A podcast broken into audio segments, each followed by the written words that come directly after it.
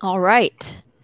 So, good day, everyone. Welcome to MSACL Connect, and thank you for joining us for a special troubleshooting session titled Getting Going with Mass Spectrometry Josh Analyzes Peaks. This is the third installment of a four part series in which Dr. Joshua Hayden will invite attendees to witness in real time his journey bringing mass spec testing to a clinical lab. During this interactive session, attendees are encouraged to help troubleshoot and offer advice as desired.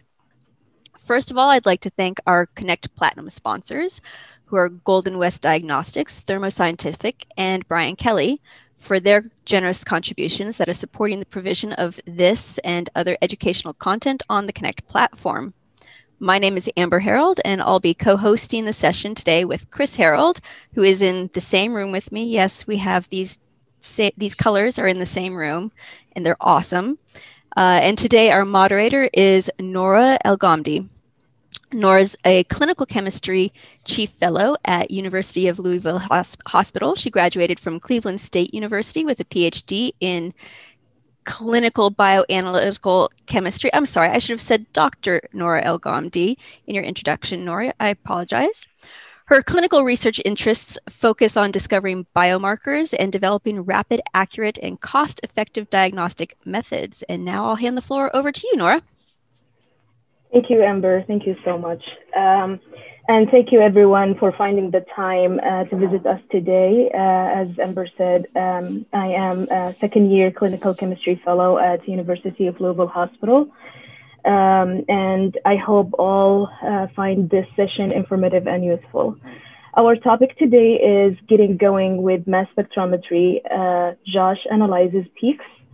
And our speakers for today is Dr. Joshua Hayden and Dr. Min Yu. Uh, just a little housekeeping uh, before we get um, into the session. I would like to explain the format for today's session. It's an interactive session, so whenever you have a question, please uh, go ahead and write it in the uh, chat box, um, and we will answer your question uh, as we go. Uh, also, we have a Q&A session at the end to answer your question. Um, then you can um, go ahead and take the mic and verbalize your question. and we'd like to go through as many as we can. And our speakers for today is uh, Dr. Hayden. He is currently the Chief of Chemistry at Norton Healthcare in Louisville, Kentucky. He earned his PhD in uh, chemistry from um, Carnegie uh, Mellon University. He conducted postdoctoral research at, at Massachusetts Institute of Technology before completing a two-year clinical chemistry fellowship at University of Washington and four-year um, assistantship professor at Weill um, Medical College. Dr. Hayden um, has special expertise developing and overseeing mass spectrometry assays in the clinical laboratory. Uh, our other speaker is Dr. Yu, and she is the assistant professor, associate director of clinical chemistry, and the director of clinical toxicology laboratory of the Department of Pathology at and laboratory medicine at the University of Kentucky. Dr. Yu received her PhD degree in molecular and environmental toxicology from University of Wisconsin-Madison. She completed her clinical chemistry fellowship training at the University of, Vir of Virginia and then became a, di uh, a diplomate of the American Board uh, uh, of the American Board of Clinical Chemistry. Her professional area of interest include laboratory tests, harmonization and utilization, drug of abuse testing, and clinical toxicology. Her research focuses on evaluation of biomarkers for disease diagnosis and prognosis. Um, Dr. Our speaker, Dr. Hayden and Dr. Yu, today will discuss how to analyze mass spectrometry data to help clinicians and laboratorians to evaluate their peaks to ensure the accuracy of their data. And without further delay, um, I'd like to turn the time over to Dr. Hayden and Dr. Yu. All right. Well, thank you very much, Nora, and thank you, Min, for agreeing to to be the mentor here. Um, you know, I know I've seen some of your work at previous MSACLs, uh, and I think you'll be a, a great asset here. And thank you all for for joining us. Um, we are talking about data analysis here, um, but really we're kind of talking about Norton Healthcare's journey implementing mass spectrometry for uh, comprehensive urine drug screening. Um, so, as you may remember from the last session, our, our plan was to start with the two different sample prep workflows. Uh, go with the non-hydro- non-hydrolysis one first for buprenorphine, and then progress to the hydrolysis. And so we had a lot of discussion about chromatography and general troubleshooting. And actually, to be honest with you, I thought that our, our next topic uh, today would be sample preparation because that seemed to be the, the obvious next step. But we've sort of taken the approach of just go with what's working. And, you know, we're, we're getting what we feel are, are decent uh, results from buprenorphine, and so we're we're moving forward with that, which has sort of brought us to the the data analysis uh, stage. So just to kind of catch some of you up on where we're at, these are our, our analytes that we'll be looking at, uh, bup and norbup, as well as the glucuronides. So we don't want to do a hydrolysis here. We actually want to detect all four of these. Um, we've tuned our instruments on those compounds and we uh, we optimized chromatography right sort of the way that i've already gotten my wife for valentine's day gift is in like there's a plastic bag of some things in my car right um, but I think we're I think we're getting close. Right? We have a, a Poroshell C18 uh, with the peaks shown here. Uh, after discussion at the last uh, webinar, we have decided to ignore ethyl glucuronide and ethyl sulfate, which we thought we'd put on this method, and we'll put those on another method. So we have a couple columns uh, that we're going to try for those, a phenylhexyl as well as a ethyl glucuronide specific one uh, from Restek. So we thought that that this method, chromatography, might be adequate for us to move forward with. Right?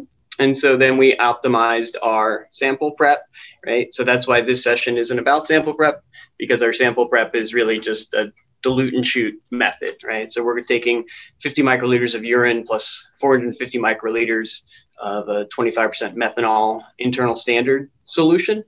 Um, so I put our internal standards at five nanograms per mil. And so I, I put this on here for for a few reasons. Uh, you know, some of the things I've learned are some of the many ways that this can go wrong. Right. So I I'm trying to target our uh, limit of quantitation down to about two to five nanograms per mil. And that's in the non diluted urine, right? So I wanted to have my internal standard concentration at about 10 times my LOQ, which is why I have it at the at the, the five nanogram per mil range. We also felt pretty good about the internal standards we were using. Um, and so I see a question coming in. So thank you very much for the question, Russ. Um, so yes, the labeling on the gluc internal standard, no, excuse me, no. The labeling on the gluc internal standards is not different than the non-glucuronidated ones, right? So I'm showing just the labeling position here for buprenorphine and norbuprenorphine. Um, but I'm fairly confident that when I had looked at this, the reason I put these on here only is because the glucuronidated um, one isn't uh, is labeled in the same spot, and so that that seems like maybe that would be a that would be a bad idea. So before I go to Russ's question, I'm gonna I'm gonna pat myself on the back here, right? This is this is MSACL in action. So I, I didn't hesitate to think about what concentration internal standard solution we wanted to use, right? 10 times LOQ. I think that's a, a reasonable starting point. I've certainly made plenty of problems where I tried to go too low or too high, and that causes issues. This seems to be a, a sweet spot. And I was pretty happy that I tried to remember what it was like to be a chemist and actually look at the labeling and think, you know, are any of these deuteriums likely to be exchangeable, right? And so, you know, it's unlikely that these deuteriums are going to sort of um, exchange off. You do have this this one here, but that that should be fairly stable. Um, but now the question is coming am I sure there isn't conversion so I'm I'm wondering if the question is conversion between the glucuronidated and the non-glucuronidated molecule. Is that is that the question?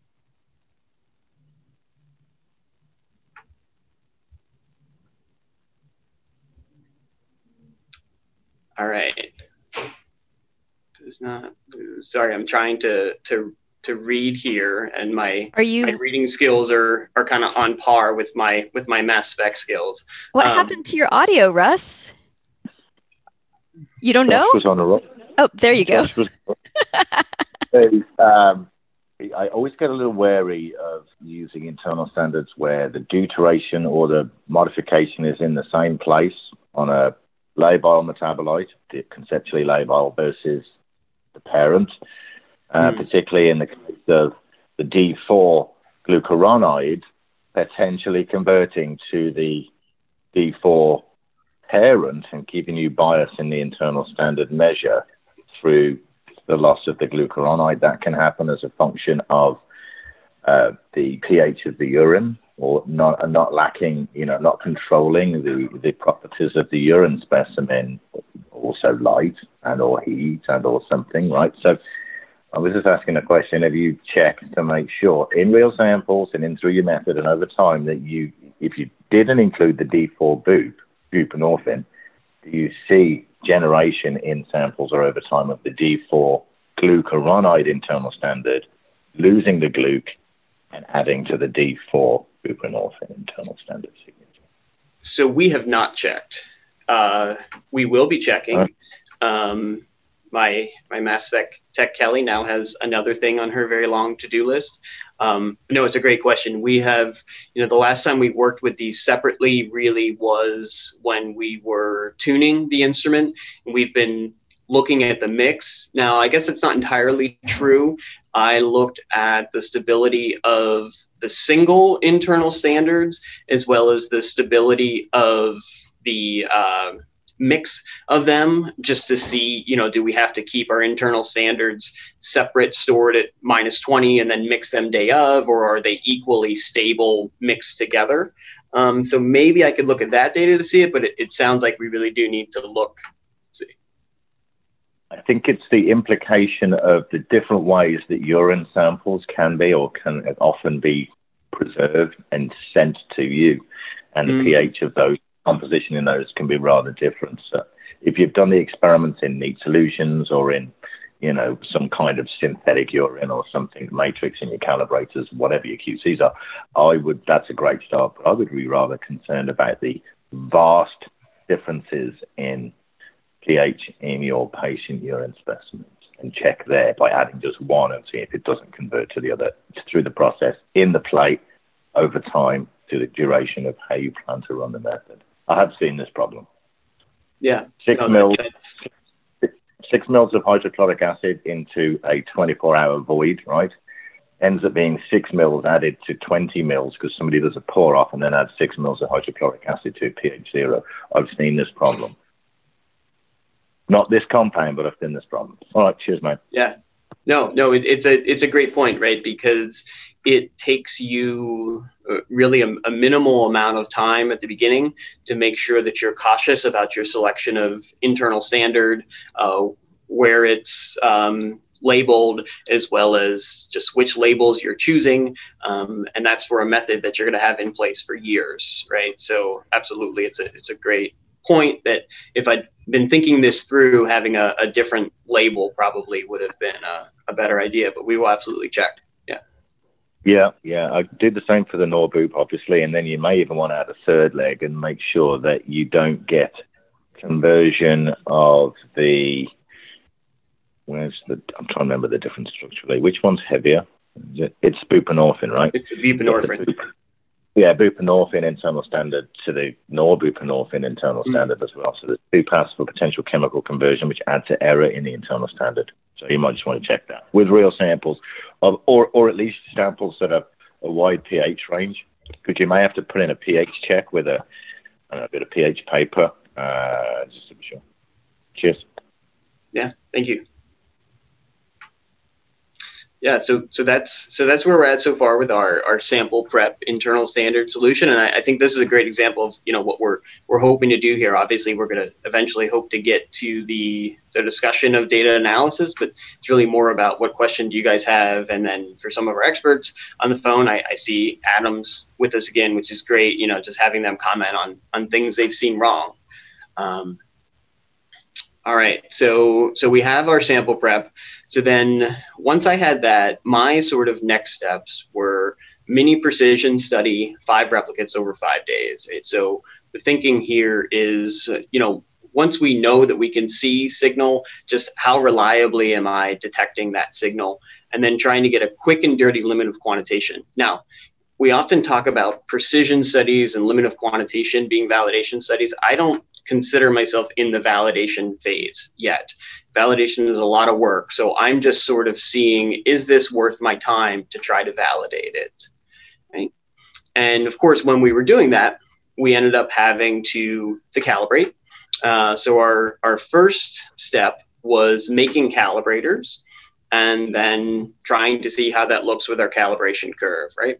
And so I wanted to blow this up because calibration is another one of those things which I think I think I'm maybe trying to understand a little better than choice of column, but I still think that there's a little bit of I'm not sure I fully understand. So I'm going to explain the approach that I have taken and you guys can tell me what's wrong with it or what I could do better, right? So when I try to do a calibration curve, and, and what you're seeing here for those not familiar with this is on the left axis is going to be the relative response. So that's going to be your area counts of your signal over your internal standard. And then on the right, it's actually showing the internal standard response so that you can see how that varies between samples.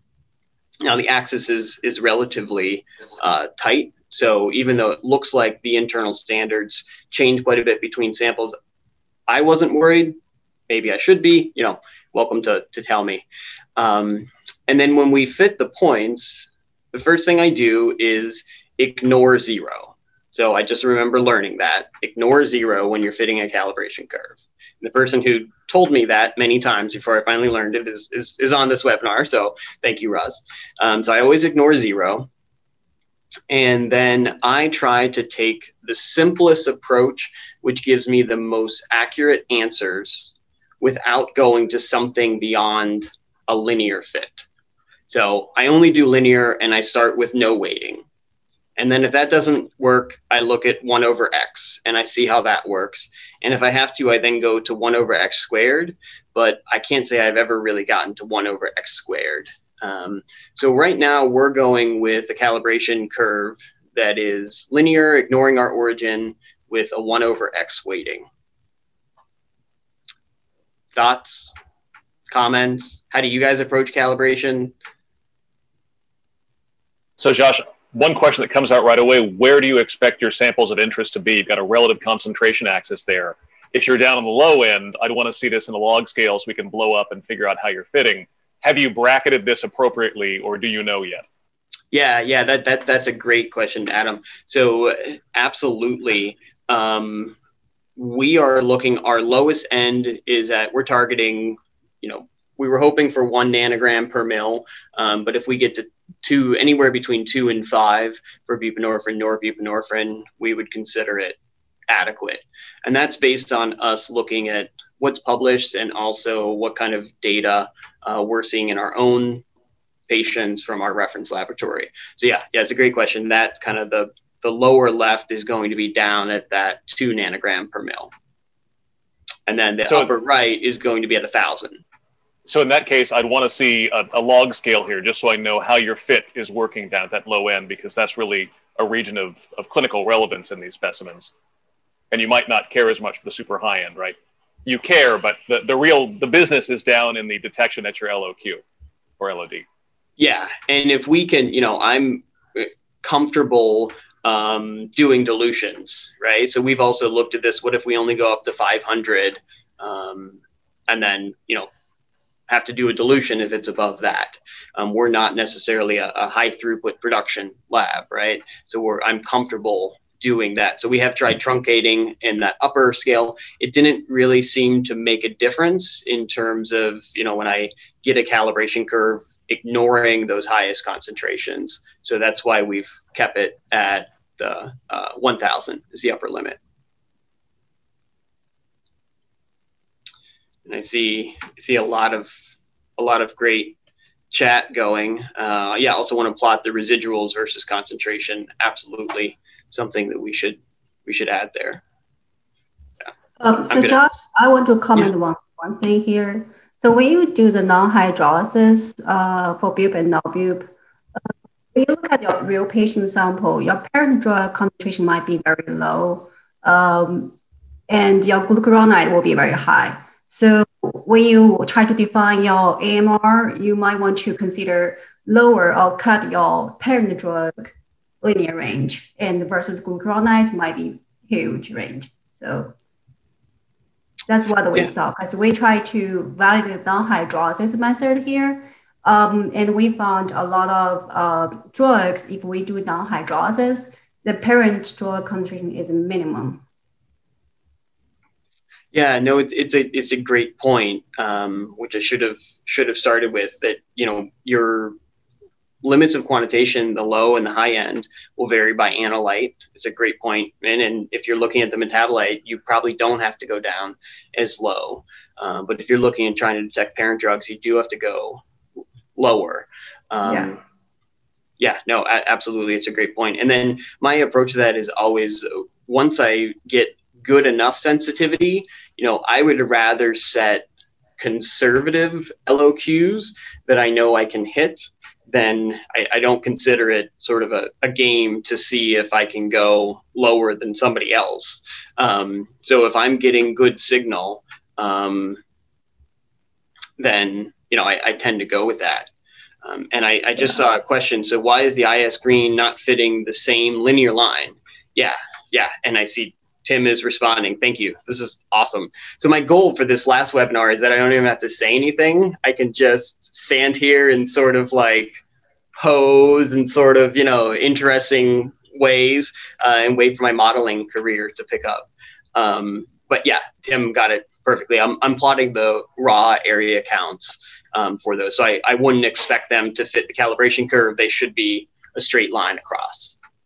Uh, Dr. Hayden, I, I see Ross uh, raising his hand. Maybe he wants to comment. Yeah, just to comment. You talked about the relative range of uh, parent drug and metabolite. True in urine for this pair of compounds, not true in plasma or blood. So you know, let's remember the matrix have a, a factor related to the relative concentration ranges you may need to build the assay around. You've got lower in plasma for norbuprenorphine than you do it for BUP, or the way around in urine from necessity based on metabolism and excretion, not universal yeah. statements. Yeah. So to Min's point, um, you know, in urine, you're going to look at you're going to see a lot more of the, the glucuronide type metabolite. Whereas this point in plasma, you need to go a little lower often just because it's plasma, but also too, you're going to see sometimes reversed. So yeah, thinking about the sample type you're working with, what you're expecting to see and what you need to see, you know, um, I'm not, really uh, convinced that we need to go as low as as we're going for our LOQs. But I've learned in my in my short career that providers really don't like to see that less than signal. They they like to get a number, and they really don't like it if you ask them what they're going to do with that number. Um, so you know we try to try to accommodate as much as possible. And honestly, we're trying to you know bring this in house and offer the same level of service as best we can to the reference lab. So we're trying to reproduce our our reference labs uh, quantitation limits. So and also, uh, Josh, um, from the provider side, all they want to know if is that whether their patient um, has been taking Suboxone or not, right? So I think most of the time if you go through this non-hydrolysis pathway, then glucuronides really can tell uh, the, the whole story, right? Because uh, the glucuronide, I think, has more the higher clinical sensitivity because most of the buprenorphine is actually glucuronide, glucuronidated, right? So uh, that's all matters to them. So for the parent drug, I don't think you you need to really stretch yourself to go very low yeah. at that point. Yeah, no, it's a great point. I mean, certainly for this drug, as Min was saying, you know, the big thing is the glucuronide. So that's why we're doing this with a non hydrolysis approach, because we want to be able to detect if people are tampering, adulterating urine, where we wouldn't see much, if any, of the glucuronide and see a huge spike of the buprenorphine, norbuprenorphine, or excuse me, just buprenorphine parent drug. Now, we're not adding naloxone, uh, which I know a lot of labs do, um, but we're not doing that. That might be a, a future improvement. But. We just added that to our panel. Okay. Yeah. Adam, do you want to chime in? Yeah, so Josh, I do have a question. You have this fancy, very clean mass spectrometer. The first question is, in what matrix are you doing these calibrations? And the second is, have you broken in the machine to get it nice and dirty to figure out what your responses will be after the, the sort of the wedding period or the honeymoon period? Yeah, yeah, that that's a great question, right? So, so if you don't mind, I think that that will lead nicely into the next question, right? So, um, or the the next slide. Um, so, after we did this, we did sort of a, a mini correlation. I call this like, you know, end of the day. I want something exciting, and I also just want a little sanity check. You know, are we getting values we would, you know, expect? So we took a few samples so now don't take this as my validation cohort, right? These are just a few samples I grabbed. I can't tell you how old they were, where we had target values from our reference lab. And you can see our results on the y axis, our reference lab on the x axis. Uh, one of those points is, is wonky, obviously, but the overall fit, we have a definite bias, right? And so, you know, the question for me is does this mean that I need to, to go back to the drawing board? I mean, you know, that's not an acceptable bias. And so I put a little cartoon of, of me at my drawing board. Um, but the reason that I feel like this fits very well is because one of the other things that we did is we actually went and we sent out the calibrators that we had made. So, to your question, Adam, we were actually just taking random urine and spiking in Cerilliant standards um, to prepare our calibrators. So we were doing our calibrators in authentic matrix. And our calibrators came back from our reference lab where, you know, we were seeing overall about a 20 some percent bias, where our calibrators were actually lower than we were assigning. So we were thinking it would be a, a value of 1,000 nanograms per mil, and actually the reference lab was saying it's 750. And so I think that that initial sort of bias that we're seeing is probably more an indication that our our calibrators um, were wrong. So even though they were the correct matrix, um, us spiking them with with the standards perhaps wasn't uh, giving us the concentration we thought. And so obviously the question is, you know, do we just spend a little more time to optimize, right? You know, I I tried to keep my pipette volumes reasonable, which for me means you know over 10 um, but absolutely, I could be a lot more reasonable or more accurate, um, take more precautions, look at stability a little better. But this sort of led us to this, you know, conversation about are we really going to go forward with, uh, sorry, um, with trying to make our own calibrators. So we started looking for places we could source our calibrators, right? And so if I can pay somebody an affordable amount of money, recognizing that affordable is a relative term, um, to take on all of that risk and actually prepare our calibrators for us, I would much rather do that. Um, so we we ended up finding uh, UTAK, who's a company who will actually do custom products for you, and they gave us a quote that we felt was very reasonable um, for custom made calibrators uh, at concentrations which we were looking for. And so that's our, our plan of attack is to just utilize commercial calibrators. Uh, when you look at the cost over the course of a year and the cost that we'll make, you know, billing these, um, it seemed like a, a definite no-brainer to us. So yeah, so to answer your question, we're using urine, uh, but I do think that we had some issues with the calibrators and concentrations. And so for us, it just seemed easy to sort of outsource all of that, uh, you know, work and effort of making calibrators. So, but honestly, it took me a while to find people who would just make the calibrators for us. Um, so we were pretty happy to, to find someone. Um, and yeah, it's a great point. Oh, please go Russ, ahead. Russ, do you have a question? I, I just wanted to comment. Uh, there was a research paper that was listed in the chat uh, related Yeah. to fits and linears and quadratic fits from the Bristol group, Bristol Myers Squibb. It's actually a really nice paper. Um, I don't know if we can capture that a little Mhm. later, but if anybody's interested, uh, thank you to Christopher. It's a nice paper. Thank you, Christopher. Yeah, I'm just copying that paper now. So hmm Hey, Josh.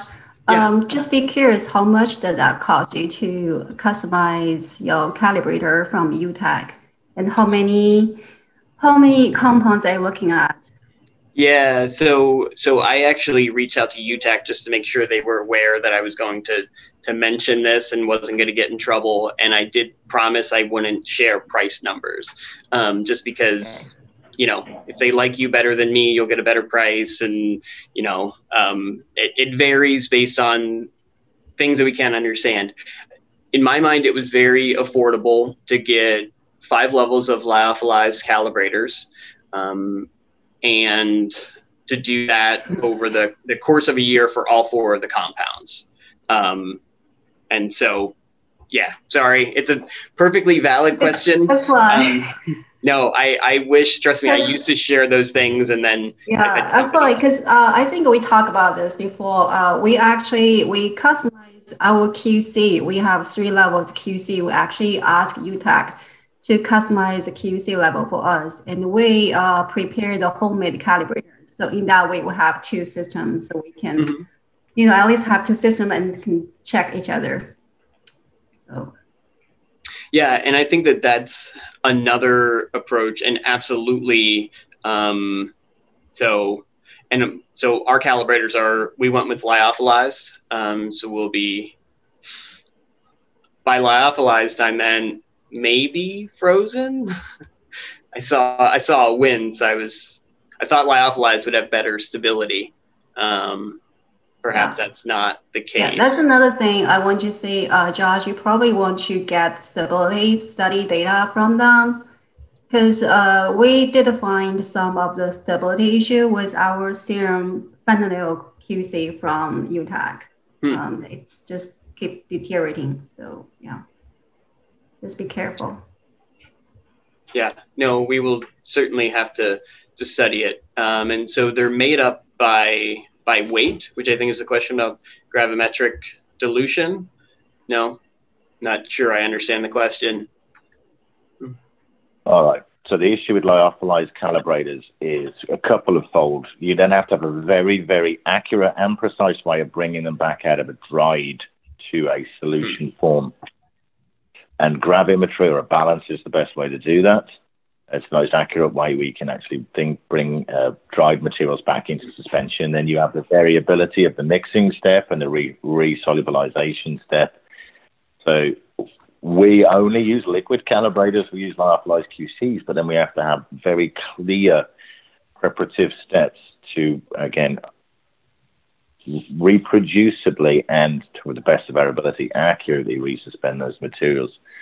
I like lyophilized QC materials because they're conceptually much more stable than liquids for many compounds, but then you have to do, you do have to be very, very careful um, and very precise even if you're not accurate, precise over time is another way of thinking about accuracy. Very precise in the way you resuspend those materials for use as either a metrology anchor or a QC um, in your work. Something that would have been helpful to know yesterday, but I'm, I'm You got joking. my email address, brother. You, know where I live. You could always call me. I know. No, no. It's these these are these are the, the good learning lessons, right? Because we certainly got got both both options, and I think this is the value of the MSACL community, right? Um, when we were even just looking for calibrators, I found myself wishing I was, you know, walking around with a glass of wine, um, checking out the booths. But uh, this works, you know, just as well and probably better because we have more people here sharing insight. So, but definitely it brings up an important one, right? Uh, issue Yeah, that it, please Before ahead, we move on, um, Adam had a question or comment. This is just a really simple comment. I would say I'm a huge fan of gravimetric dilution for everything. And so even when making up your solvents, get a cheap balance. You can put your bottle on, tare it, add 995 grams of water, and then you can do your, your volumetric addition of your modifiers. But it's much better to do gravimetry wherever possible. So please take that forward. It also is easier and more reproducible hand to hand. So consider that. Yeah, no, it's, it's a good point, and we are we do have a, a balance set up, so we we do have that, um, but we'll look into whether we can switch out to uh, to frozen. Uh, this is Tim. I just want I used to work in bioanalysis as Russ did, I think, in the past too, and a lot of times we can't buy calibrators made up, so we have to make them up by hand. And this, the results that we see here, are very typical of a first shot when you make them up in the laboratory. And oftentimes we, we had actually had an elaborate SOP where we had multiple analysts making up multiple um, batches, and we would do this elaborate pairwise comparison to find the one that actually works. So it's actually not that easy to get homemade calibrators to actually work well. Yeah, so I just thought I'd mention that. It's my experience anyway. So. Yeah, no, that's really good to share because I think some of us beat our heads against the wall thinking, you know, they shouldn't be that hard, right? It's 100 microliters of A into 900 microliters of B, but it it is challenging to do it accurately and and precisely. Yeah, so I, I, our approach is is trying to to outsource the calibrators um, whenever whenever possible. Um, so that's kind of you know where I feel like we're at, and so we're hoping with the buprenorphine assay to now you know start to move forward with actually um, beginning the validation, right? Which for me, I think means defining what our procedures are going to be. So, you know, when you evaluate a calibration curve, what do you consider acceptable? When you're evaluating a sample, what do you consider acceptable. And I'd like to start to try to get this together as we're going through our validation, which I think really, you know, brings up sort of the, the huge problem of mass spectrometry, right? I'm just showing um, one day's worth of run with with all of the peaks kind of laid out, right? So we have quantifiers and qualifiers for everything, and it's a massive number of peaks. And I think the thing I'm most excited about with setting up mass spectrometry in a place, as I think I shared before, is that I have an opportunity to not have to deal with bad habits, right? And one of the bad habits which I've I've tended to see is this tendency to think you're being more careful if you look at every peak, and you have to look at every peak. And you know, I've seen a lot of folks who like to to find areas where the automatic integrator is wrong and they manually integrate it. And you know um, those are things which which i'm happy to be able to set, set up a lab where we don't have those habits to be able to start to say you know what we need to do are, are set up our methods and our integrators and our quality assurance parameters um, to actually be able to integrate these reliably for us and then focus our time and attention only on those bad peaks, right? So that we go from this bad situation of looking at all the peaks to the, the good situation of actually only looking at the bad peaks, right? So that I only have to worry about them evaluating these. So, you know, as we go about doing that, the particular instrument we're using has uh, quant method you can set up where you can set up these outlier flagging. And you click on this outlier setup tasks, and it brings up way more options than I knew existed, and certainly than I understood. Right. Um, and sorry, I'm I'm moving too fast here. Uh, yeah, so Adam had asked question. a question. Yeah. Yeah. yeah Adam had and, and Nora, please feel free to interrupt me. I know you're always very, very polite, but you know, um, it's more important the questions. Absolutely. So, what is the question from Adam?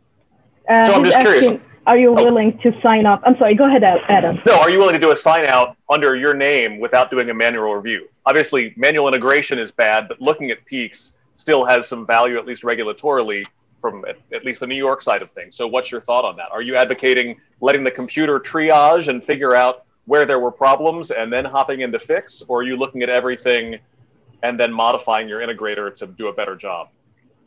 and and it is definitely the latter. So to answer your question, yes, I'm comfortable signing out without looking at every peak. Um, now, whether I should be or not, that's a that's a question I'm I'm happy to discuss. But I feel like part of our job, especially during validation, is defining, you know, what are the peaks that we have to look with, and being confident that um, if the systems you've set up say the peak is good, it is good. Now I recognize that, and, and Tim makes a great point that you know that's not always an option depending on the lab that you're in, right? Um, and so, and Russ makes a good point too. I mean, there's there's a middle ground. I'm not advocating you should go in with a caliper and pick out every peak. It's just a question of are you looking at the peaks and are you the final say for that sign out? And I think that's an important distinction to make. Yeah. And so, so Tim's asking, you know, CLIA is okay with it, right? Because I think CLIA was written, know, when dinosaurs roamed the earth, right? So they, they're not, they don't even know about mass spectrometry. Um, but now what does CAP say about it? I'm not aware of any CAP requirement that you look at each peak. I don't know, Min, if you are, you know, you guys have. Uh, so so here at UK um, Healthcare, our toxicology lab, we receive daily volume about above 100 every day for just urine drug testing. Okay, so if you ask me to, to review every peak before sign out, uh, I probably would end up just embedding in the lab. I cannot do anything else. Um, besides, we have serum drug testing, we have meconium. Uh, so we, I do review every meconium peak, uh, just because you know the consequence of a false positive is really bad. They will ch- take the child away from the parents. So I do review the meconium, but for the urine drug testing, um, I rely upon our mass technologist. So yeah. Yeah, yeah. So I, I think um, you know, the, the manual review, I, it's not a requirement, right? I think this has come up with CAP, where certainly for chemistry, for instance, you have to have processes to evaluate each sample that goes out, but that doesn't mean you have to review every sample. You can have auto verification rules. You just have to have rules in place that dictate whether or not that sample is okay, right? Um, and so, you know, Russ is mentioning this, you know, sort of human peak review being a fallacy and using 77 rules for each peak in Ascent. Um, and so I did want to want to mention this, right? You know, there is the possibility of, you know, just I'm calling it outsourcing your outlier flagging, right? Um, there are software and products out there which will allow you to to implement a lot of these tools. Um, you know, I'm I'm going to stop talking because I've I've never used them, you know. Uh, but those I've spoken with really excellent experience, and I can tell you that it's something that, given the importance of this part of releasing results, it absolutely makes sense to me that this might be one of those things that you consider. Um, to mention too, you know, Alex Saitman uh, has done some really nice work, which I first heard about at, at MSACL, looking at doing a, a peak review in data innovations, right? And this is probably an, an older uh, version where he's actually holding things for verification based on certain error codes like IS retention time, saturation, things like that. And this is also a good time to just mention, right? So this is a picture of me and all of my disclosures in my wallet, right? So like I, I mention products, I've mentioned UTAK and Ascent and I, you know, DI. Um, I just share things because I think that we all have problems and issues in the lab that you can sometimes address with money. Um, this is not me telling you to use any of these things, and I've certainly never been paid to tell you this, which also means if I'm misrepresenting them or they don't work, don't come back and be upset with me, right? Um, but do we have any folks here actually using the uh, the Ascent program who have thoughts on that? And yes, thank you, Tim. There's there's not a lot of lettuce in my wallet. Yes, that is absolutely true. I was actually going to put a um, a picture of my son with one of his empty bottles just to try to like you know tug at the heartstrings and get you guys to to send me send me some lettuce. But the thing is, my my son has these like massive cheeks and this giant belly. He, he, takes after me, and so you wouldn't look at him and think that he's starving. So it, it didn't didn't make its way into the to the presentation. Um, but no, I, I think that there are probably some some really good approaches to this outlier. Has anybody had experience with with Ascent? Uh, Ross, you mentioned that uh, you use the um, Ascent, and there's 77 rules for each peak. Yep. I mean, I if you weren't at ASMS two years ago, you missed the story. I actually built a Ascent with Randy, and I don't take a single penny uh, back in 07 because uh, I ran into the problem you we're all in, where the data and the number of triangles is overwhelming, right? Which leads us to two philosophical questions. One, why do we look at peaks? We accept data off auto analyzers, and all you get is a number. Hey, you don't even know what the regression equation is that's used in the calibration system because it's FDA approved and locked, and you can't even see it. So why do we look at peaks? Because we're used to it. Because we don't trust. We literally don't trust the software to draw lines properly. Which gets us to the second philosophical question. If you draw a line I've said this many times. Every time you manually integrate, the FDA kills a kitten. That's on you. That's not on me. Meaning, if you're drawing a line, what you're actually doing is you're saying half half of this start of this line is noise and half of it is peak. You're visually in your head calculating the second differential to start the line and the second differential to end the line. And if you can write down the second differential equations from first principles, draw lines all day. You're doing art appreciation because you don't trust the software. And that's it. But again, why do we look at the peaks? Because we're uh, what? Because we don't trust the software? Because we haven't got rules to tell us peaks in the right place. It overlaps with the internal standard. It has the same asymmetry. The ion ratio is correct. The reference is within or below, uh, below or above the reference interval. I don't trust the noise on the peak. The, the I've seen your first integration of that uh, of your calibrator, Josh, and it's that. It's not that. So your integration slope at the base of your peaks based on your software is not a straight line based on tailing in the peak, and that's using the software. And your eyes just go, yeah, okay, it's not flat, but I'm going to accept it. I'm asking again, why do we look at peaks? We're hooked on them, but why? Let me just get off my soapbox. no, I, I so yeah. so Josh, I would say I totally agree with Russ that software machine learning is the way forward on this. That said, I don't think that vendor packages are necessarily sufficient at this point. So there are tools that do this well, but I wouldn't say that every tool is good enough to not require human oversight, at least. And that's a really important distinction. I think Agilent puts stickers on all of their software, not for diagnostic use, not cleared for anything. Don't trust us not to kill kittens directly. And you should be aware of that. So this is certainly the way forward. I think it's always a question of how much lettuce in your wallet you can spend on FTEs versus software. And I've literally seen labs with 20 people sitting in front of thin clients, clicking through manual peak review one by one as fast as data come off the triples. Um, I think that can be replaced, but I, I also think that just getting rid of the people using the vendor software would lead to tears and dead kittens. People are not good at looking at triangles. I did the exercise. I think you were there, Josh, two years ago in a session. I put up seven chromatograms. I said, pick the outlier, one sample a second. That is the cadence of manual peak review.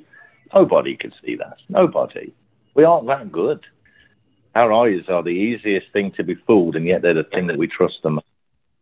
So what do we do? Calibrators, blanks, QCs, uh, any clinical flag high, and then a random selection of unflagged peaks. But it took six months to three years to get there by assay, again asking all of the review team using tools like this, tell me why why you trust this peak, i.e., did I miss a rule for you to look at a good peak and just keep clicking on? Tell me if you didn't get a peak flagged that you didn't trust. No, because they're doing this. So no, stop, stop. Look at the peaks that are not flagged and tell me why you trust that or tell me if you don't trust a result or a peak that's picked, because then I need to add a new rule. And so when you get to the point of you're looking at 90% of the data that you don't need to look at, because the rules flag what you're concerned about. So you have to get there very, very slowly. And in the end, you continue to bolster the rules, whatever high asymmetry, retention, whatever. And there's, there's tons of ways you can set up a system to call what's good and what's not. Um, and all the while you say, well, I don't trust it. I said, what do you mean you don't trust it? Have you ever found a peak that you've released without touching that was unflagged? I.e., the software said it's good, but did you ever disagree? No. Then the rules are working. I think Adam brought up an interesting point about not all the vendor software will meet it. And I know, I mean, you've done some work actually looking at making some of your own tools, right? Yeah. Um, so that was when I was a fellow at UVA. Um, because I think to me, the peak review is really, you can, um, it's comparable to like uh, people look at ImageNet, look at imaging to say, okay, what image this, this, is um, is a pattern recognition, right? So we do have those parameters that can define a peak. We have the peak width, peak height, symmetry, right? And other thing like retention time. Those can define a peak. But if I give you those uh, the same parameter and uh, ask a few people to draw the peak, can you really replicate this? So um, I think the advantage of using machine learning is actually um, can integrate multiple parameter uh, in like a multi-dimension way. So um, because if you define a rule, you actually isolate each individual parameter. So you can say, okay, I define ion ratio to be within 25%. Okay. And we define the retention time have to be within certain limit. So it's individually. Um, so the machine learning can actually combine all those together and you look at like a 3D or if you look at multiple, like four different parameters, it's a 4D structure. So um, I think that's the advantage of machine learning. That um, that was, I mean, machine learning has been applied to proteomics um, very successfully. Um, but at UK, uh, so far I have not implement this yet because we have some software issues. I try to transition to the OSMQ software and try to do um, manual review to label this first because the labeling part is really time consuming, right? And then once we have label and then we can train the model to be able to recognize which one is the outlier, which one is good data. Um, so, uh, and more data you have, the better performance the machine learning model would be will be more predictable. Um, so that's that's my plan to apply this once we have um, transitioned to this new software. So, Josh, um, one I would say one really important thing to do as you're starting out: keep data that look bad, put them in a special folder, and have these as your negative training set. Because even without convolutional neural networks, even without fancy tools, you can set up the vendor software. It doesn't ship okay, but you can set it up so that it works better and does what you want it to do. And if you find a peak, that's one thing. If you can find a not good peak, that's a far more important task. And so just have a folder. These data aren't that big and put it there. Yeah, do this prospectively rather than retrospectively will be much easier because you can labeling and um, while you're uh, accumulate, accumulating your data. Yeah, I, I mean, also, uh, I also agree what Adam said earlier. Um, even you have a machine learning model, you still uh, still need the manual review because machine learning model we try to train a model that can have some false positive. That means can have some false outliers but with additional manual review, that means we only need to look at these true outliers plus a few additional false outliers. So that will eliminate a lot of extra work. So this is actually compare, comparable to like the pathologist.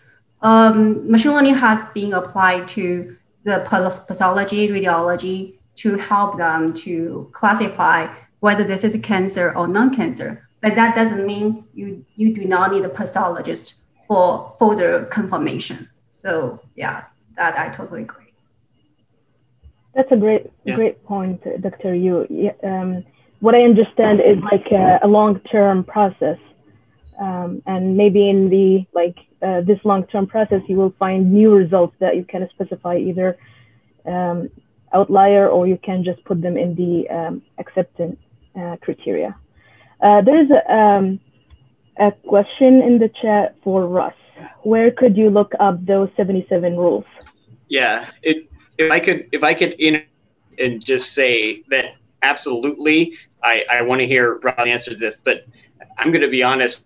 Else who's feeling a little like this is over your head? It's definitely over my head, right? We're still working on internal standard recovery, ion ratio, retention time, relative retention time, right? And um, if, if I can get those three down, I'm going to feel pretty good about where we're at, which I'm guessing, Russ, that that might be like 74 of your 77 or three of your, your 77. Is that, am I close? Okay, there we go. See, see where, so, so uh, no, it, it's a great question, and, and I know there's a lot of things folks are doing, but seriously, uh, I'm just trying to start with you know really the the basics, right?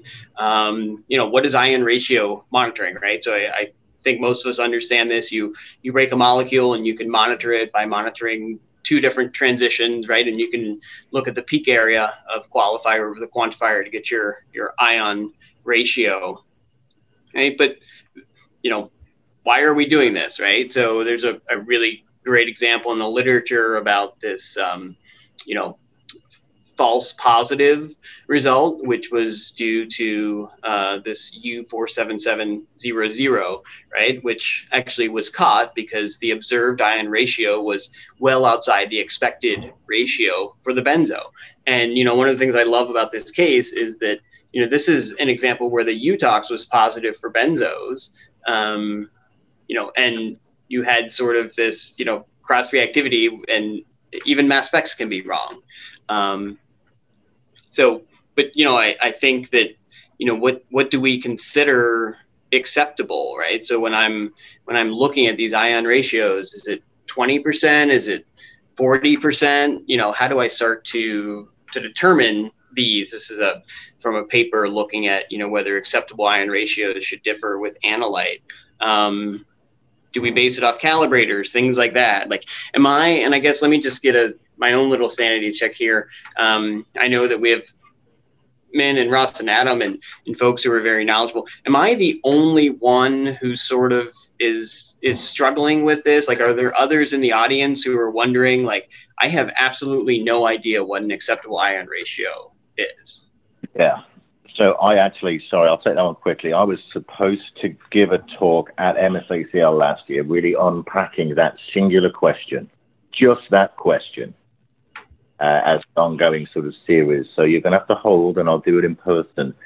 Um, if we set arbitrary rules, 25, 30, 40, then let's think about what the ranges of error that that still allows you to accept relative to the performance of the test. I'll give you one other bit. Yeah. Russ, would you give that talk online on Connect instead of waiting for us to be in person? Well, no, because people don't buy me beer. Maybe, but not soon. I'm really busy. Uh, maybe. Okay. Um, but but standard deviations. Um, remember, it depend on the curvature of your calibration system. The middle part of the ion ratio can change, analyte to IS ratio, signal to noise thresholds, uh, detector blinding, peak source saturation. The shape of your ion ratio is not generally dead flat, and that was part of what I talked about a couple of years ago. So you actually need to, I think you need to think about standard deviations, and the middle part of the ratio doesn't automatically go through the x-axis because you get positive and negative ion ratio trends. You have to sort of think about the shape of the ion ratio with your calibration system defining it on a daily basis, if you like. Uh, and then use standard deviations to flag error because that's statistically more powerful than just setting arbitrary numbers of 25, 30, 50%. and so there's a and there was a lot to unpack in that very simple question, Josh. So the answer to your question is no. I was supposed to talk last last year, uh, because if you look at the literature, there's nothing there. No. That, that's that's what's amazing to me, right? So I can um, I can Google search, you know, mass spec validation, and you'll have no limit of of good and bad advice. Um, but there's plenty of, of pages talking about how to actually validate these. But you know, I, I feel like the data review is such an essential part and yet you you Google search that, and and even Google is a little stumped. I mean, I think it's such an essential part of making sure you have a high quality assay in clinical practice. Um, so that's that's one of the things that you know we're still we're trying to figure out what are what are the metrics that we want to be hitting. When should we question a patient sample? Um, and I'd like to have those set up based on our validation data, but also you know when we're approaching validation. Um, I don't want to get a sample that looks bad and say, oh, yeah, that was outside the ratio. I'd rather say it was outside before it looks bad. Uh, there's a good suggestion from Tim in the chat uh, to go far away from your limit of um, quantitation because there's going to be more variability when it comes to ion ratio. So I think uh, Tim and I were going back and forth. Tim, do you want to hop in? Go I, ahead, think the issue is that when you're down near the LLOQ, you're going to have inherently more variable ratios. And yeah. so you have these data for free. You've done your qual quants on that entire curve. You can just plot across your five-fold replicate series what those ratios are, and they're going to fantail at the bottom. So really, it's up to you to figure out what you can empirically deal with. Uh, and it's that may affect your choice of, of which qualifier you're using. And in fact, we talked last time you chatted about keeping all of your qualifiers there until the very last breath. And this is one of those criteria where you might find what had been a stinker really shines.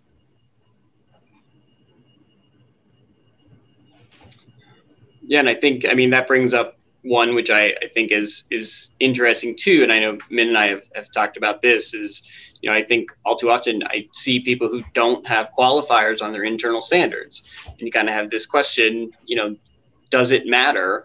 And I always like to, you know, remember that the internal an accurate internal standard area is as important to an accurate patient result as an accurate analyte area, right? And so if we're doing this QC, and so I was able to find this one paper from Journal of Analytical Toxicology, which talked about the presence of, uh, of an oxycodone metabolite, metabolite cross-reacting with the oxycodone D3 internal standard, um, which they could have caught if they'd looked at kind of that that qualifier ion. Um, and so I, I, think that that's another good one to remember. The qualifier ion ratios aren't just for your analytes; it's actually for your internal standard as well. And then, of course, you know, you get into the questions of how many ion ratios should we be should we be looking at? And, and I think you know you had some nice results that it's it's actually you know two is is actually more valuable than than one, which seems kind of trivial, but I, I thought that your data actually showed nicely when you when you looked at it that that was kind of like a separate quality ratio, if I remember correctly. Yeah, yeah. So the paper I published uh, on the archives in pathology. Uh, so we did select four top features of those four top variables. Um, one of those is including the internal standard um, ion ratio as well. Yeah, that's the number four. Yeah. I and, think we and, have a, a, promise here from Russ to give a talk related to ion ratio. So this is recorded, Russ. I'm his evil twin. He's at work. Um, Min had a question. When you have three transition ratios, if you get failure from the quantifying transition and qualifier one, quantifying transition and qualifier two, but you get agreement between your qualifier one and qualifier two, do you release results of the qualifier one because the ratio of those two qualifiers to each other is consistent with purity, where the quantifier is not? Did I make sense of my question? You got three ratios. Quantum qual one, quantum qual two fail, but what about when qual one and qual two are successful? in terms of ion ratio? Do you result then?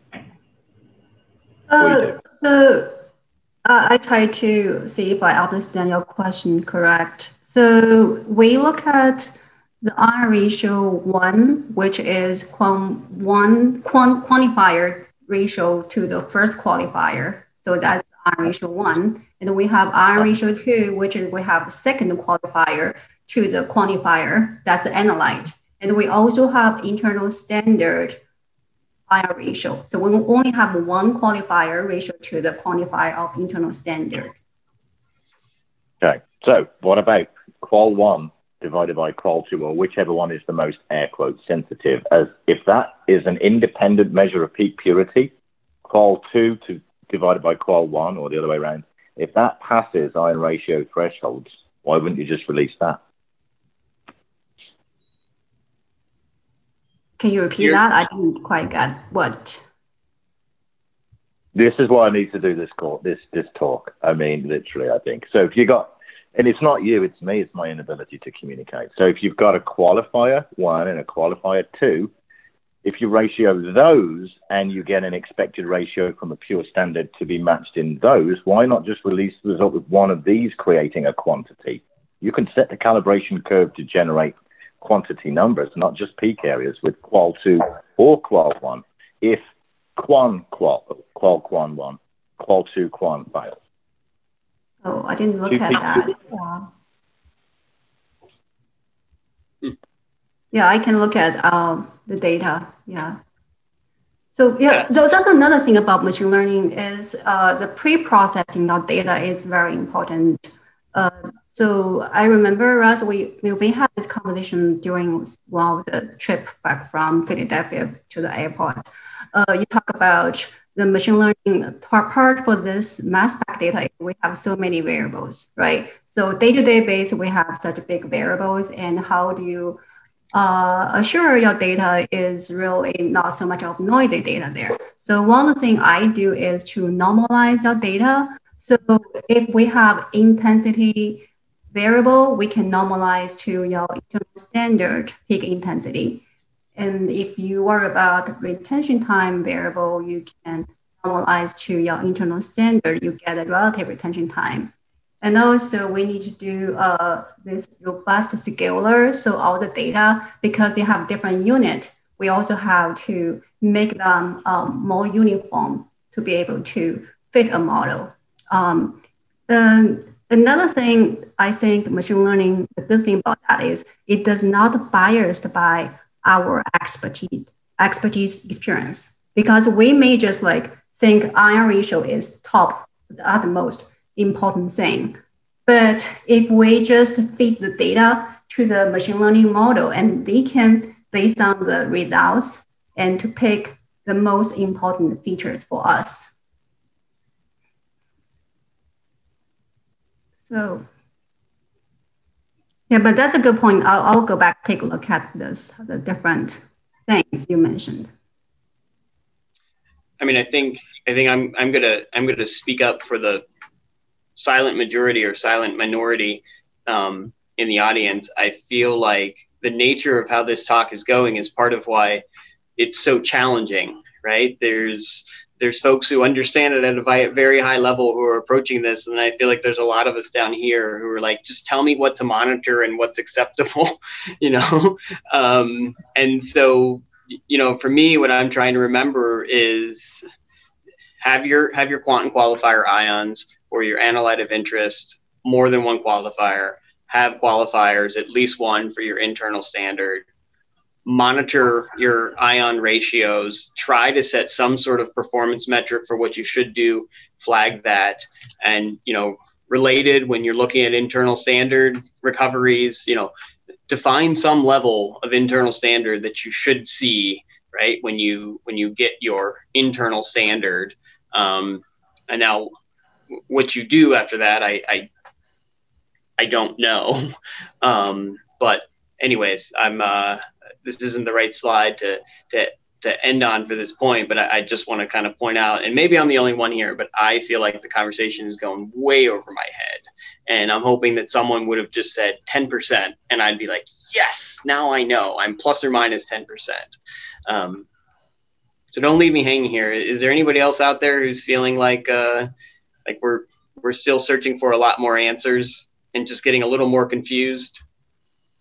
Yeah, of course. I mean, um, majority, including me, of course. Um, that's why we're having this this great talk is to have our collective thoughts to find um, the answer for this, um, you know, problems. Yeah, which is which is of course not to not to say that um, having folks like Min and Ross and, and Adam and that aren't awesome, right? Because that's what moves our field forward and teaches us what we should be doing. Um, so, yeah, no, it's it's it's great conversation. Um, I will say, you know, one of the things we've working on, I'm, I'm switching gears a bit, so please feel free to stop me. Um, the, the internal standard, right? I, I think that's a really interesting one, right? We talk about this internal standard recoveries. And so I, I have this, this example, um, you know, where we're looking at internal standard recoveries with uh, some immunosuppressants, which which I think is a fairly common mass spec assay, and you you have these internal standards which sort of drop down and then it's you know what do you actually do when your internal standard area for a sample is well below the expected recovery? And it's interesting because you know setting up mass spec. I've been having some of these conversations with our technologists who are newer to it and i was trying to explain the value of the internal standard that you know, look, we have this amazing tool that can actually let us know anything we do wrong to the sample will happen wrong to the internal standard. And, you know, if, if we have ion enhancement, ion suppression, if we spill it, if we put coffee in it, all of those things. And, and it's like, you know, the internal standard controls this. And then you say, but also we have to monitor to make sure we get adequate internal standard recovery. And one of them asked me just a very simple question. They said, but if the internal standard's controlling for it, what does it matter? What does it matter if the internal standard is half of what I was expecting? You know, isn't that its job? And I feel like the answer to that is no, but I I couldn't tell you why. And you know, I couldn't tell you what is the level of internal standard. Um, 50%, 25%? Is it based on validation data? Is it based on some average of calibrators and QCs? You know, um, some of those things. Yeah. So there there is a great question, right? Which Russ asked: Are you sure IS is added correctly when it deviates, right? And I think that that's an excellent one, right? So if you see an internal standard which is almost undetectable or an internal standard which is double the expected right especially if you have a manual pipetting step you start to think did someone skip a well or did someone double up on a well so absolutely those i think i think i uh, I think I understand somewhat well enough, but I absolutely think it underscores the value of monitoring this because you actually detect those errors. So yeah, it's a it's a great point that there are, as Tim's saying, some pipetting errors we can actually detect with these. Um, so absolutely, and you know, never a bad idea to to re-extract. Um, but when you get into some of these questions of, you know, thirty percent, um, you know, loss or recovery is that is that acceptable? Is that is that not acceptable? Um, i think it's i think it's an interesting question as we as we start to to roll these out and thinking about how do we you know what are the sops we should have? What are what are levels where i should be flagging samples for review? I also have to step back and say you know one of the reasons that we use the instruments we use is because i feel very comfortable with my capacity to input these outlier settings. Now, that doesn't mean that I know all the outlier settings I should be doing. It doesn't mean that it's applying them all exactly as me we might want, but I feel like I am more limited by my own knowledge of what I should be doing than I'm limited by the software tools available to me. Which, you know, so this is something which I I think is a helpful situation where I know some other folks feel a little more limited in, in some of the, the vendor software, but certainly all the vendors have some some great options. Um, so I have seen situations uh, like we have decrease of internal standard for one patient sample. And uh, actually, so we have like over 40 drugs uh, multi-analyte panel and we actually have like uh, internal standard is a mixture, right? So if you think that's like injection problem, so you expect to see the internal standard will be dropped for every analyte. But what I saw is like only one of the analyte that internal standard it dropped, and others are totally fine. So from that, I think that probably less likely is a pipetting issue. Yeah. So that's that's what I always think that will be something is wrong with the matrix. So what did you do with that sample? So you really have to uh, re-extract, and if we still see the same thing, we'll just do the further dilution to see if we can dilute out the uh, interference and the matrix effect. So that's the approach. I don't know about other people. Um, no, that that's a really good suggestion. Uh, not just re-extracting, but actually re-extract. You know, diluting the sample to try to dilute out that matrix. I think that's a. To me, it sounds like a very viable and a process that we could consider implementing if we encounter a sample with a low internal standard. So, Josh, there is a too low though. On your calibration curve slide, you saw the IS response dropped at your zero or very close to zero. That's the opposite happening, right? You have something that's competing with binding for a chelation in your LC, or there's something during ionization. Your response factor is dropping at that first two points. And so, as you dilute down, you've got to be sure that you know what your what your IS ratios are, and if there's a sort of a, a too clean system or too low now starts to drop you out of linearity. And that's important to remember. And sorry, Nora, I've been talking over. I see we have some some questions. Um, you know, there's a question about uh, yeah, there is a, uh, in the chat. Uh, there is a yes. question. Uh, I think from Adam. Uh, Let me the see. Question I, is about some chatter back and forth with Russ and Adam yeah. and Tim. I'm so. seeing. I'm seeing one so about um, AI in LCMS. I think is this is artificial really intelligence. Yeah, artificial intelligence. Is it a buzzword, or is it really something useful and worth investing money and effort into? Does do you want to ask that question? Andre?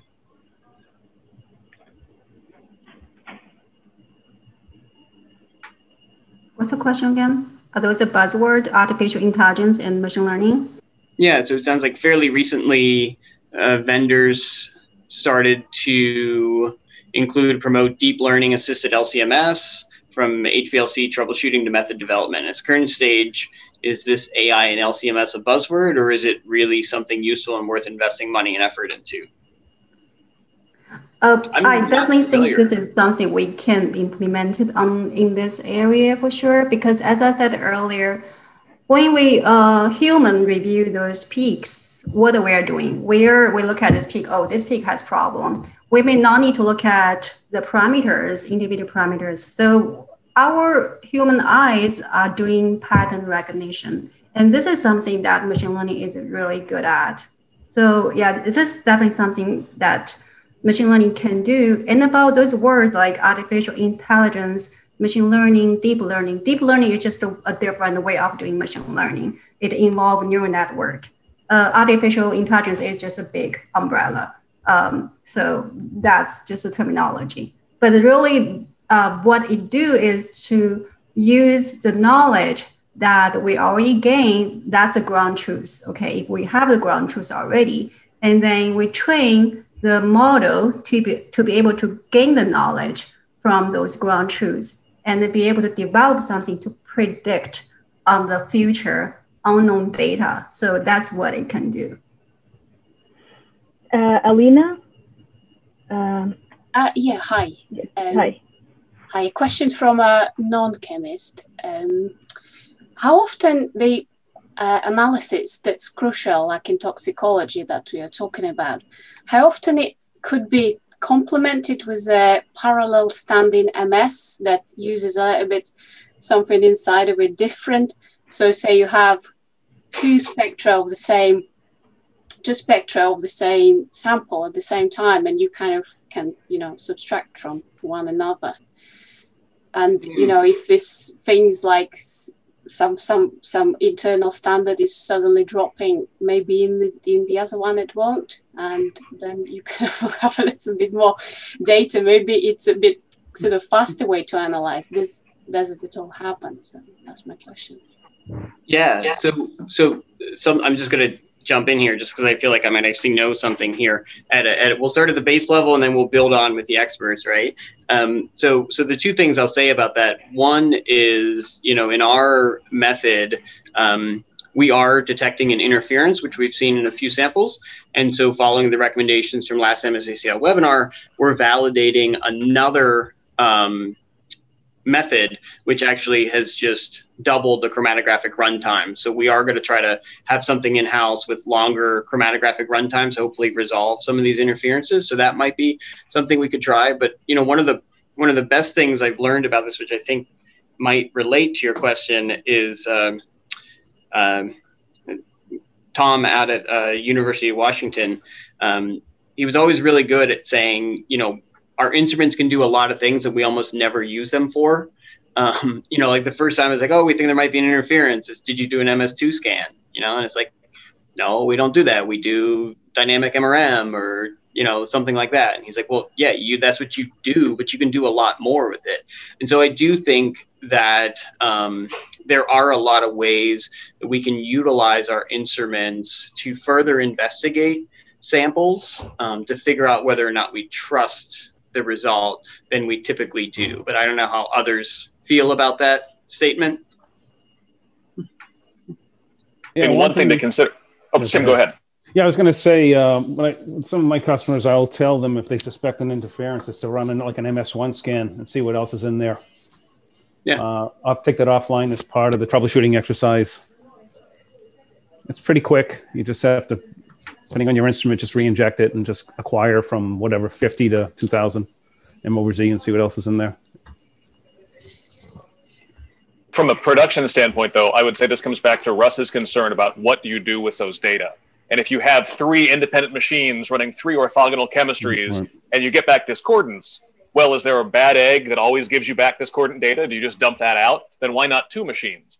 And if you're down to two it's machines, true. well, can it be brought down to a single assay? So I think you're doing the right thing, which is trying to build out a good assay for these analytes.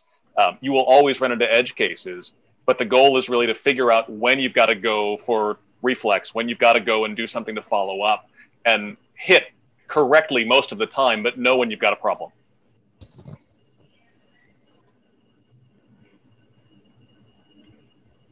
So um, I see in the chat, Adam, you're mentioning um, a method that you use, uh, split mode uh, for um, volatiles, I think. Oh, yeah. this is this is more of just sort of commentary on the fact that you certainly can do multiple analyses on different chemistries, and it's commonly mm-hmm. done. So in the case of blood alcohol, police stations run two different column chemistries on GCFID headspace because you can't be sure that retention time is sufficient. So okay, you do two retention times on two columns. You can always add more data, but think of the cost scaling with that. Think of the data integration issues with that. Um, and again, that's just sort of reinforced the point I made for Amber on recording. Uh, go ahead, Russ, please. Okay, I'll try and walk here slowly because there's a few pieces. Before we went to automated pipetting with very, very clear pressure monitoring to know that we added the internal standard and dispensed it correctly, aspirated and dispensed correctly. So before that, manual internal standard addition, we ended up doing two things adding another internal standard as the last step. So either a very small volume or resending in an alternately labeled internal standard to the one that we were adding at the start. Now, if both of those responses go down in that sample, the area ratio of the early internal standard and the late internal standard is consistent across the run, you know it was an injection or measurement issue or ion suppression issue. But if they're different, you know it was either an addition or recovery issue. So you need another internal standard, or in, in Min's example, different internal standards within the same sample that are consistent, and then one's down. To actually, you need generally other internal standards to triage the, the answer. What do I do? So we actually start off with two internal standards if the ratio of the peak intern areas of the two internal standards was consistent, even though the chosen internal standard we had at the start is low in that sample, we can have some confidence that actually it was either a sample delivery or a matrix effect issue on the measurement end. And if we have that phenomenon, We also, and we talked about this, I think, at a different one of these other ones for you, Josh. Take that separation, extend it out. So you re-inject, but you extend the gradient portion of that uh, that separation to try and buy yourself some resolution from whatever it is that's creating suppression in your internal standard peak. That's what we started. That's what we were doing manually when manually adding internal standard to try and at least get a result that made sense to us and solved for one question. But when you in, when your internal standard you had at the start doesn't behave the same as the internal standard that you, that you add at the end in that questionable sample, then it's re-extract. If you if you really want to be sure, you re-extract it. So we try to triage what makes sense to make a, a, a reflex to a release, and you had to, we actually had to have more material until we had really good controlled pressure monitoring for internal standard delivery, which we use the Hamiltons for, and hundreds of thousands of pressure curves on IS just to be sure we know when the internal standard has been aspirated and dispensed correctly. Tried not to go too deep, and I probably walked there a little too fast.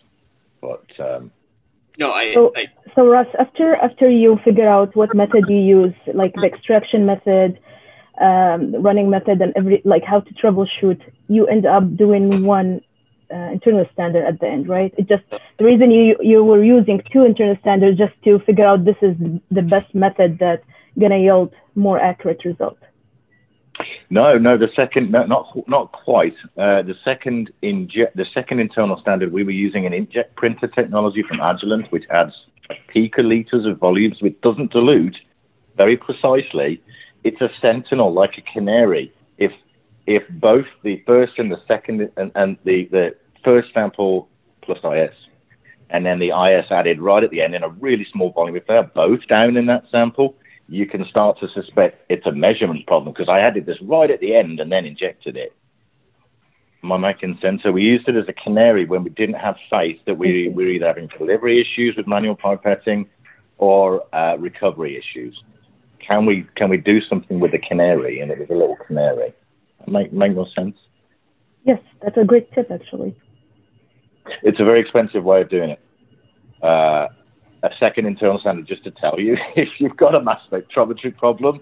Um, but, but it's what we had to have when we start to see scatter like, like Josh was saying, and particularly you know in anything where we run pediatric specimens and we just can't go back to the specimen, then you get into a quandary. So, welcome. And so there's a question: Is uh, would that second IS be specific for each drug, or could it be the same for a method that detects many drugs?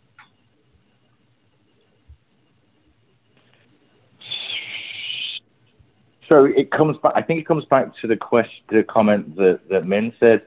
The fact that Min had other internal standards in that cocktail that were consistent with other samples, and then one that went down, pointed to a co-suppression with that particular analyte in its internal standards. So the question is, can you use a generic internal standard or not?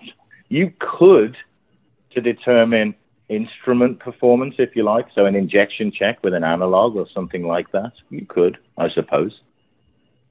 I mean, it just tells you that you've got a problem downstream.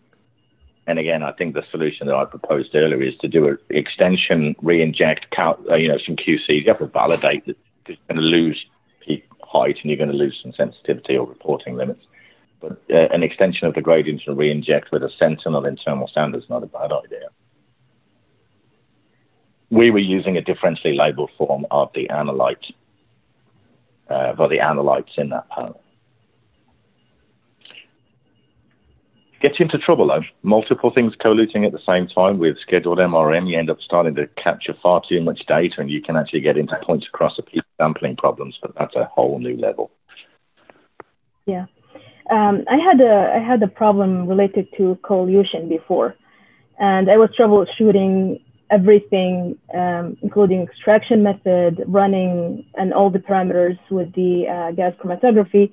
But uh, the solution that you know was more beneficial to me is just changing the column. So sometimes it's not even the chemicals that we're dealing with, is the actual um, you know material in the uh, instrument that you need to pay attention to. So the problem was only I needed longer longer column, the same material, just longer one to give me good, you know, resolution. Exactly, and that's the same in liquid chromatography space as taking the gradient and just extending it three or four times. That's you're buying more resolving power. That's exactly it.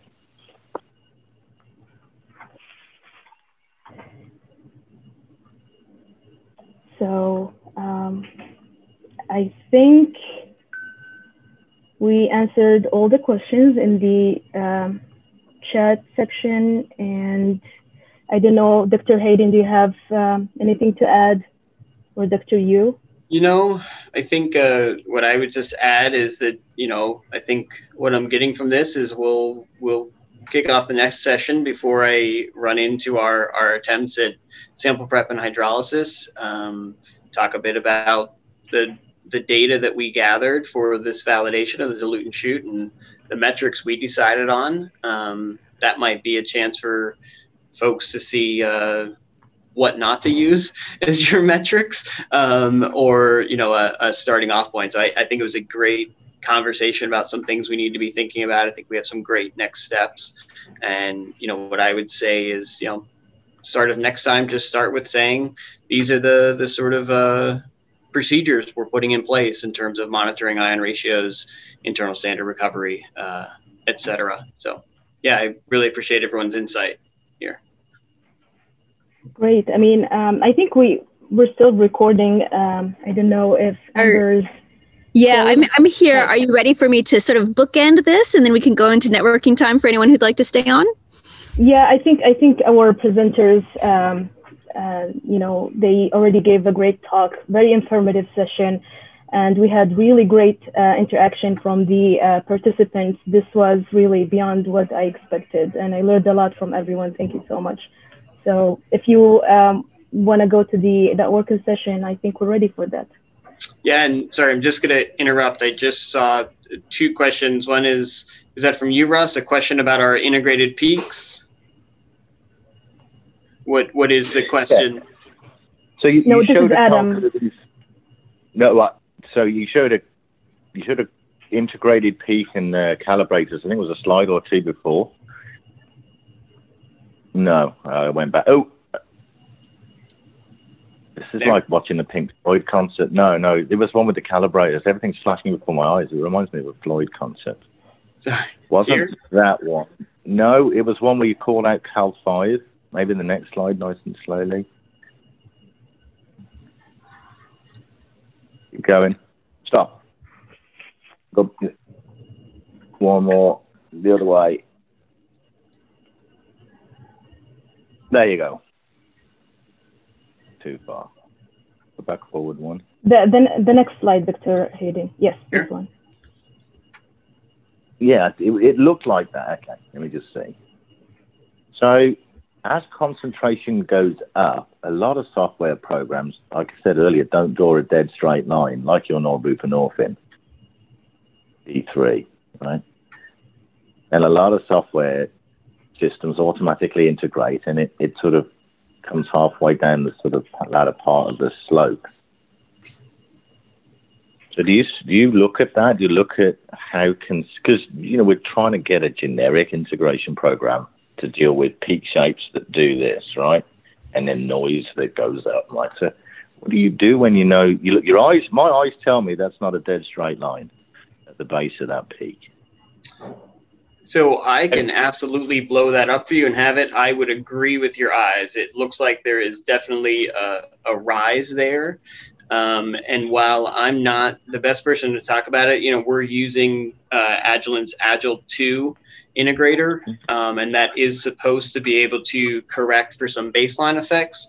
Um, but I would not be the best person to comment on it, um, nor would I, nor would I look at that peak and say there's a problem. Now, so there, whether there is a problem or not is a separate question. But there, there are two things there that I think come back to what we've discussed a lot. The Agile 2 integrator works pretty well when it works, but it's parameterless. You can't twiddle with anything on there. I see a long baseline out to 3.62 minutes. I see this has done a, a, baseline attempt there. You can see sort of a double line. So I'm not sure I would have called that manually. Maybe it's consistent, but you also might find you want to switch to a different integrator, of which there are a half dozen supplied by Agilent, where you can tweak parameters for this. That looks like a, a tangent skim or drop in GC land or classic integration. That doesn't look like you should be letting that go out as far as it does. And this is an intermediate case where maybe you don't have the budget to go for complete machine learning, but you can twiddle parameters such that you know for your separation, for your analyte, what gives you a result you're happy with. And I think that's the intermediate, Josh, you should be shooting for. We'll get to convolutional neural networks and everything machine learning soon, uh, but we're not there yet, at least as plebeians. Yeah. And then, sorry to, to answer Adam's question, right? So, what are our immediate plans, right? So, my immediate plan is to get on the phone with UTAK and see if we can switch to frozen calibrators. Um, that's that's action item number one. Um, beyond that, we have samples set aside. We're going to be going through the actual validation studies. Um, so, we're utilizing I I practice in New York State. I still have my my COQ from there. I think that they're um, LDT submission at Wadsworth is is a pretty good starting point for experiments to do. So we're sort of using that as our as our basis to actually do our validation studies over the coming weeks. We have added fentanyl to our method um, because, and yes, that's a good that's a good point. Even with frozen calibrators, we uh, we we still need to be working accurately, precisely. Yes. Um, but yeah, so those are immediate steps. I will mention that we've added fentanyl and norfentanyl, and we're going to look at adding methadone and EDDP to this because those are all ones that we wouldn't want to put through the hydrolysis. Uh, we have the fentanyl added, and the fentanyl worked. Um, I, I don't know how else to say it. It was like the instrument was designed for fentanyl, or maybe fentanyl is just flies really well. So we're, we're probably going to have data on fentanyl for the the next talk too, just because it's it's looking so good. So the next step is to go through the validation studies for this, so we can start running, and then also trying to play around with the hydrolysis approach. Yeah, fentanyl falls apart pretty well in a tandem. You get okay. Good, you get some good data there. Yeah. Yeah. Um, I mass spec tech Kelly looked at me and you know she didn't even know what a mass spec was uh, six months ago. Um, and she said, This shouldn't have been that easy, should it? And I was like, Oh, I don't know, but we'll take it. So we'll see. I'm sure we'll hit bumps in the road, but so far it's gone well for that one. So that's the that's the plan. All right. Uh, so Amber, you want to you want to take it from here? Yeah, I'll do a little bookend, and then uh, we'll turn off the recording. And if anybody wants to say anything they didn't want recorded or wants to introduce themselves, we'll we'll stay on for a little bit longer. Uh, so thank you to Josh and Min for sharing with us today, and to my co-host Chris, who has been mostly pulled away on flooring responsibilities, and also our moderator Nora. So check the MSACL website for more details, and uh, if you'd like to stay on a bit, we're here for you. To everyone else, please stay safe and stay connected.